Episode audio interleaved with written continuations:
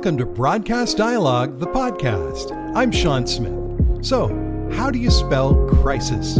If you're Francis Currie, C H R I S I S. On this episode of the podcast, we'll talk with the UK broadcast veteran and consultant on why radio needs to pay more attention to the 15 to 25 demo and get serious about competing on content.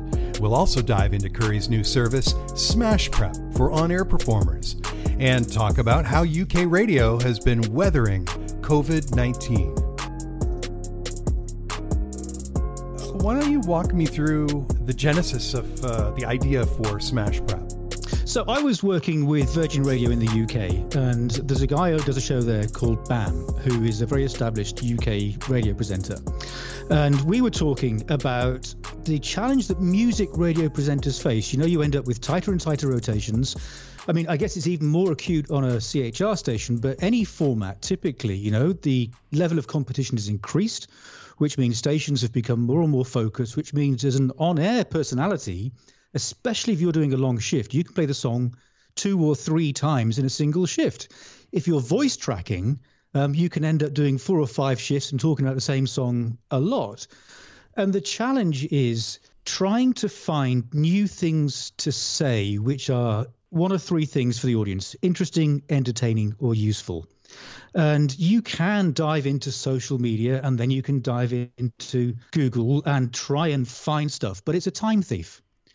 And we were talking about wouldn't it be great if there was a dashboard or a console that just pulled everything in so that if you've got two minutes left on a song or two minutes to prepare the next break, or you're working in advance and you're putting the show together in advance, you've just got a single place where you can pull in Twitter, Facebook, news feeds, Instagram, Wikipedia, Songfacts, the artist's website, and it's all just served up for you and updated in real time. So I think, you know, the traditional um, prep services are really targeted at breakfast shows or morning shows, uh, and they're full of topical content and funny content. For a typical music jock, in some ways, the challenge is harder. It's keeping that performance fresh and keeping that content fresh. And that was the problem we started out trying to solve. And I'm absolutely delighted with the results. And people who use it say it's transformational. It's just made such a difference. As I say, whether it's that last minute grab something, I need to say something next, or it's working in advance and getting a bit deeper into the artist and just seeing things from different points of view. And it's funny because I was, uh, I think I messaged you one day. I was listening to Radio One and at BBC, and, and the on air performers were literally bemoaning the fact that they didn't have uh, something new to say about uh, the music they were playing. So I think it, it is a it's immediacy. I think uh, as well. If you look at uh, even you know on this side of the pond with the election that has uh, been happening in the U.S., things are changing minute by minute. I, I can see why the users are just loving it. Absolutely, and you know from a program director's point of view, it overcomes that challenge of you know what's the presenter for? As they say less and less, what they say has got to count for more, and this is a way of making sure that every break, you know, is relevant, interesting, and useful. Well, let's get into that a little bit. At this juncture where we have Spotify and all the other streaming services, music radio in, in general, over the air radio, it's important for us to really reconnect with what makes us different from a streaming service that has no personality at all. Where do you think that radio, music radio ought to be going vis a vis what's in between the records? You know, I think we're facing several pressures simultaneously. And, you know, to take the COVID 19 example, which has shaken the whole world, I think the presenter in that case can bring real time information, they can bring reassurance. But more than that, especially for people who've been isolated, for example, or who've been shielding on their own, there's a companionship that I think somehow we slightly lost sight of, but actually is very important. So I think the balance is people are less tolerant of bad chat you know, the announcer or the moderator or the presenter has to be prepared and clear. And I would be a big fan of, you know, um, good preparation and spontaneous performance. And I think the job of the announcer is to be interesting, entertaining, and useful, and to be a partner, you know? And I think if ever there was a time where live and local was rekindled as a priority for the radio industry, it's been the last year, where actually the issues facing me in my town may be different from somebody in the next town. Uh, and it's where, in some cases, we've seen sort of the mass syndication or the mass networking be a bit challenged by trying to super serve those individual communities who have a specific need. Before we leave the subject of Smashprep, can you take me into an example of, of how the, the performer would be uh, using, interacting with the software on a minute by minute basis? Absolutely. So there's a console in front of you that might be on a website. So it's a, it's a web based app. Right. And in front of you, there are a number of blocks of information. So there's a Twitter feed, and you can scroll up and down it. There's a Facebook feed. There's a news feed. You can look at the artist's Spotify account. You look at their YouTube. You can also connect with things like um, Wikipedia and Songfacts and Instagram and tour dates and the artist's website. So you have a lot of information right at you. And I think, you know, there are several different kinds of music link that music jocks typically do. And one of them might be, for example, if I fire up Rihanna um, and look at her page, she has just retweeted something about Nevada voters and telling them that if they um, voted absentee, to check the status of their ballot. Now, something like that, if you're on live radio, you know, Rihanna, who's really pro elections and pro democracy, is just been tweeting about this, is a is a nice topical little link. And for me, one of the tests for a great broadcaster is, you know, if they could do the same link yesterday, today, and tomorrow, then probably they're not working hard enough. And this would be a great example where the topicality of that link is really powerful. On the other hand, if I go a bit further down the page, there's a news story from today about um, Rihanna and Heidi Klum, and Rihanna um, helping Heidi Klum with some dance stuff. Now, that's a bit less time specific. So if I was voice tracking, I might get into that story and describe it in a bit more detail, detail knowing that it's relevant for several days. So it's a tool that actually supports you, as I say, whether you're in a live environment or a voice track environment or a pre-recorded environment, because it just brings so many stories together. And sometimes it'll be a very light touch just to show you're connected to today. Other times it provides you with the content to develop a, a, a longer piece. So you can choose your context, uh, choose what to talk about, put it in context, and it saves you a heap of time.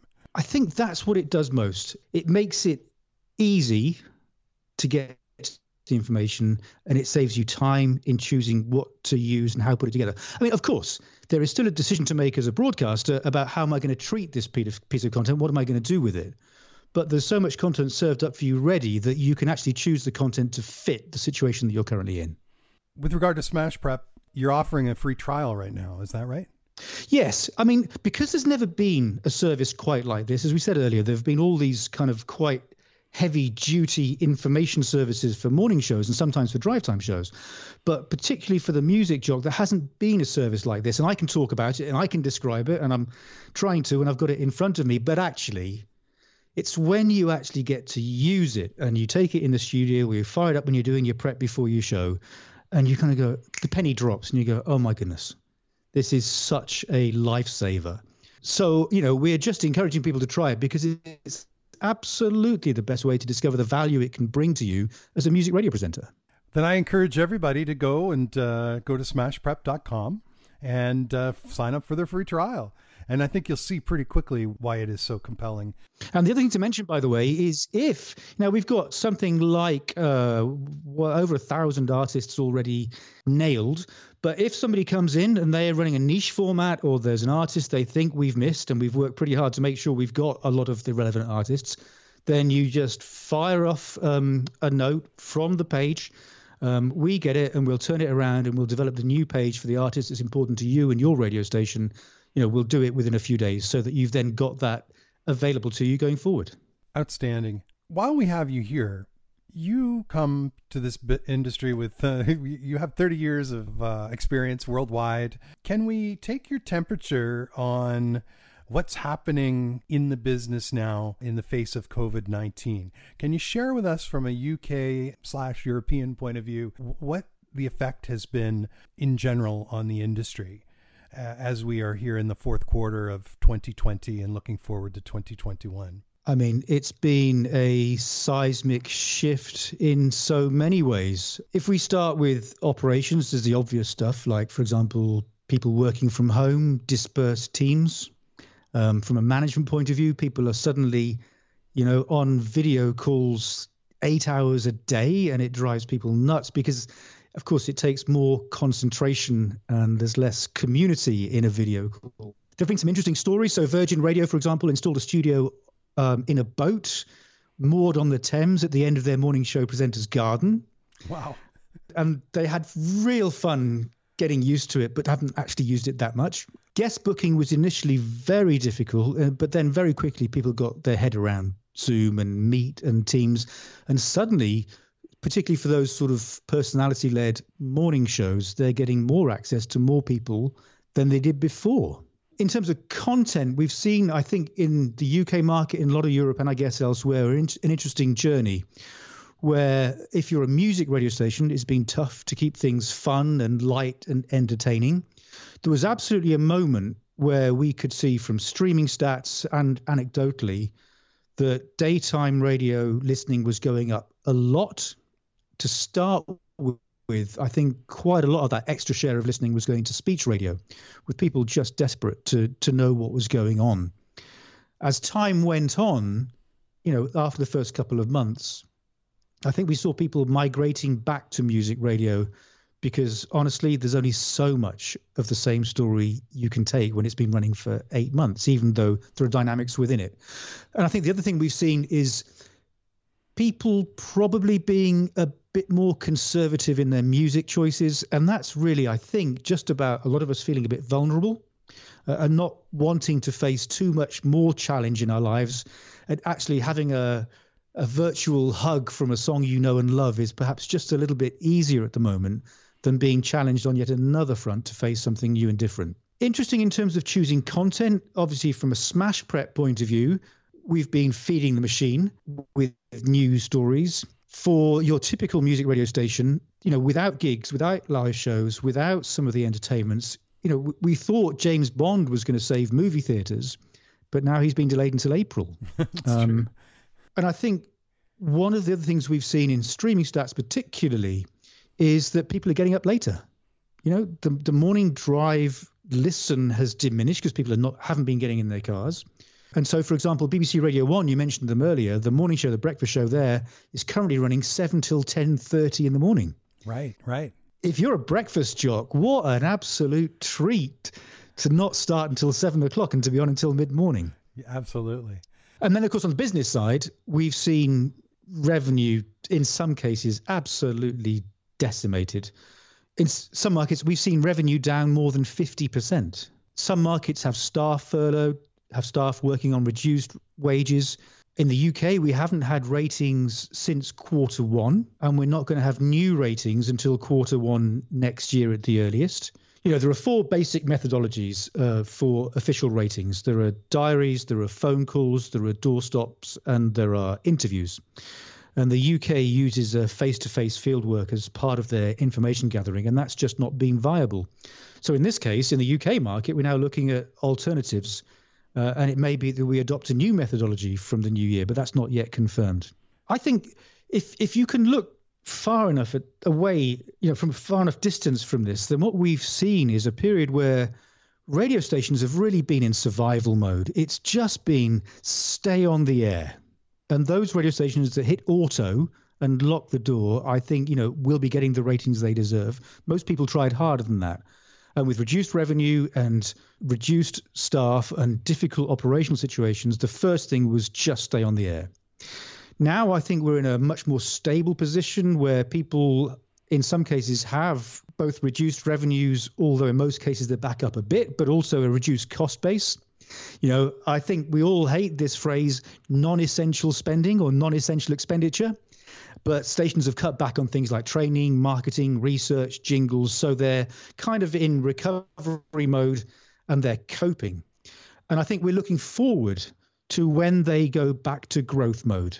And what they will need for that is better visibility uh, over the future. You know, there will come a time when the radio stations will need to reinvest in their business. Um, the people who do it first will have first mover advantage again because everybody else is kind of bunkered down. But as I say, it's a difficult time to ask radio stations to do that when the future is just so unclear. And those radio stations are part of groups that also have, for example, outdoor um, or out of home media. You know that recovery is probably going to be even longer because they got hit even harder. Mm-hmm. what do you see? Is there a new golden age of radio after all of this? I think the biggest challenge we face is the listening habits of 1524s. And I think from an industry point of view, uh, we've, in many countries, neglected them because they're not big spenders, they're not commercially the most attractive audience.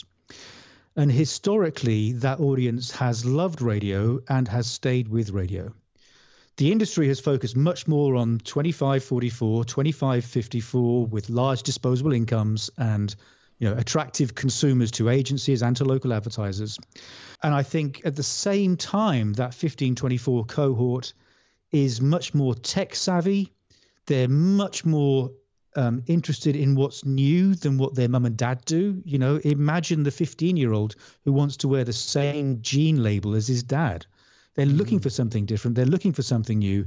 And things like streaming and increasingly things like podcasts serve that need to be different, serve that need to be portable like radio does, but also allows them to adopt on demand thinking to another area of their life. You know, even for us old folk, um, the idea of watching linear broadcast TV is a bit odd now, it unless yeah. it's a major sporting event or it's an, a US election, for example. Right. Those big topical events still drive appointment listening. Uh-huh. Uh, and I think with radio, the challenge is how do we make sure we are relevant and entertaining to that younger age group?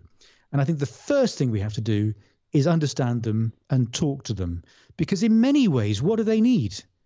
They need entertainment, they need relationships, they need a community, they need a lot of the things that we do. And if you look at social media and Spotify and podcasts, what you've got is radio deconstructed. And I think radio is a fabulous medium and an easy habit to form, but we've made it difficult for them. So, you know, if I was going to respell crisis at the moment, I think it is C H R I S I S. I think we're just in danger of losing that audience. And I am absolutely not convinced that they're going to develop the radio habit magically when they're 25. Mm-hmm. And interestingly, if you look at Spotify, for example, they've now got playlists that will insert live news and insert travel news. So they're clearly aggressively targeting the drive time commuter. Um, they've also just recently announced the first breakfast show, the first morning show. Now, at the moment, it's going to be largely pre recorded, I assume, and it'll be a bit clunky, but you can see the ambition is there. And if we've got people like Spotify and people like Apple recreating radio and committing to radio, then I think there's a an imperative for the radio industry to recommit to that audience because all the evidence seems to be you know they're still interested and they're still up for it if we can develop the thing that they want you've hit on it. I think uh, our owners in radio across the world, traditional radio, need to do that process. And I think that we're in a moment where there's such a pressure to adjust and, and change and reinvent the cost structures that I think we're at that precipice now. Would you agree with that? A hundred percent. And I th- also think the time is now before we have a generation that doesn't have the radio habit. And the time is now also because we're actually seeing people like Apple, Apple rebranding and calling what they do radio. Right. You know, if we're not careful, they're actually going to steal our clothes.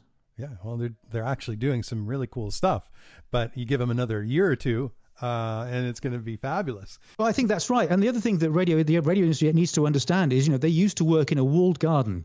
We used to have this benefit of a transmitter uh, and a regulator who would not allow other people to compete. Well, you know, we are now in a world where we're seeing smart speaker listening and stream streaming increasing exponentially year on year. Um, and that's not broadcast, that's stream, which means it's not regulated in the same way. And we are facing a new level of competition. And actually saying, we've got the transmitter and you haven't, isn't enough anymore. It was a competitive advantage, and now it's not. And if radio wants to get serious about competing, it needs to think about distribution, absolutely. It also needs to think about content and what's it delivering. And it needs to think about promotion because it's a noisy world out there. And without those three things, even if radio does some cool stuff, you know, the typical 19 year old's not looking our way and is not going to notice. Francis, it's been really great to talk to you. And if anyone in Canada or listening to this podcast would like to uh, reach out to you, how do we do that? Oh, well, uh, listen, first of all, thank you so much for the chance to come and talk to you. Um, I've really enjoyed the conversation. If anybody wants to get hold of me, I'm easy. I'm Francis, F R A N C I S, at franciscurrie.com. And Currie is I E. So francis at franciscurrie.com. Easy as. Wonderful. Well, listen, I, would like to reserve the the opportunity to uh, check in with you from time to time because it's uh, been a great conversation, and I think things are moving really quickly. And I think maybe a little check in from time to time would be great. That would be an absolute honor and pleasure. If that's possible, I'll be delighted. Look forward to it. Wonderful.